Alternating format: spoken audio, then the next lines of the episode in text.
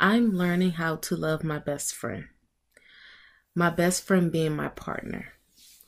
Not that I'm not in love, but I have chosen a focal of love as a possession, as an ownership, as a prized possession, as a conquest to display that, hey, I have a trophy too. Want to see my trophy? Want to be my trophy?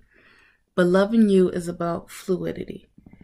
To be with no restrictions, no rules, just non negotiables about things we stand by and not in a controlling manner.